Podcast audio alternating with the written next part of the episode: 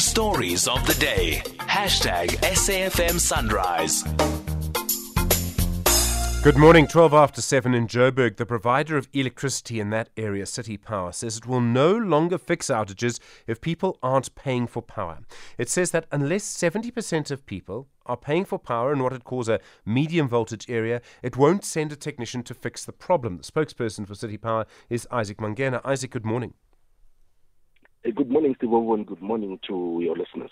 Why are you implementing this policy? So basically, this is something that we kind of have been doing across our service delivery centers, which are formerly the depots.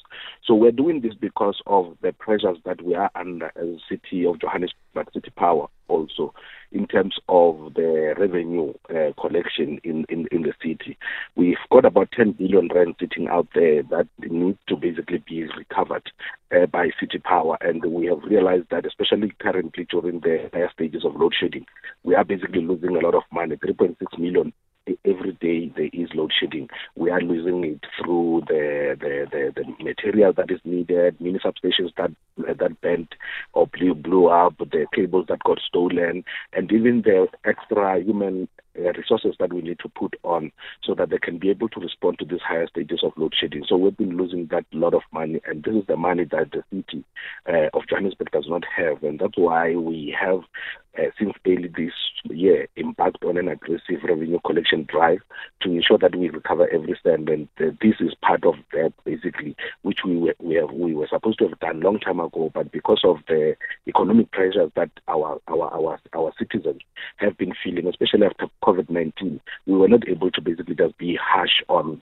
this one to ensure that we collect revenue. But really, if we're not going to do this, we will probably go past very soon.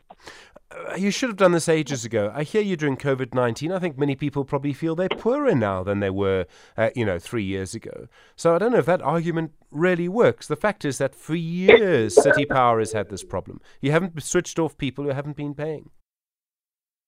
Look, we actually have been doing this. We have been switching off people. I've been on this radio station basically talking about our operations that we have done, where we disconnected businesses, where we've basically been recovering a lot of money. But we realize that we're still having those people that are actually still out there, especially individual customers. Stephen Crothers is basically not paying for electricity, but when there is power, he's the first one to basically go into the street and bend tires and make noise on social media and so forth. And when we start searching for Steve's account to see the patterns of his buying patterns, we realize that Stephen hasn't paid electricity for the past 2 years, and that's when we, like I said, we have started with individual customers. When we repair, we also audit the meter to check if buying patterns are up to date, and if they are not, we are not restoring electricity in those areas. So we thought, let's come out and tell everyone else that please make sure that your house is in order, so that when you complain about electricity outages, you complain from the basis of a person who's basically supporting it in terms of the service. You say 70% of people in an area have to pay for power. Is that really fair? Because you could end up with quite a large number of areas where less than 70% of people are paying for power. You put all of those areas together, you could literally have tens of thousands of people who are paying for electricity, but because their neighbors aren't paying for electricity, they won't have power. Look, let me clarify that. I think that was put erroneously, but it was out of context a little. So what we meant is, when we come to an area where Steve is staying, and the mini substation supplying about 100 or 50 people is off. Before we restore, we will repair that mini substation and ensure that it is functioning.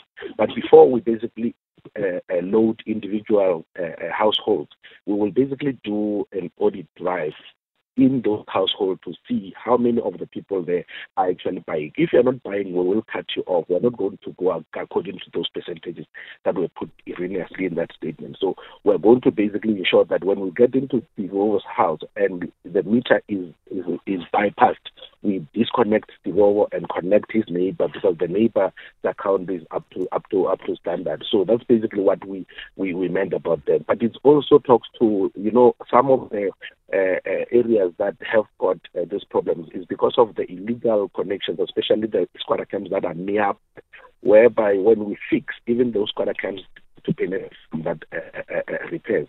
So what we're saying is basically that when we do, before we even restore, to relieve the pressure from that equipment, we will basically go around and ensure that every other person who's not basically contributing to the revenue of the city, we basically cut them off, including those in the informal settlement.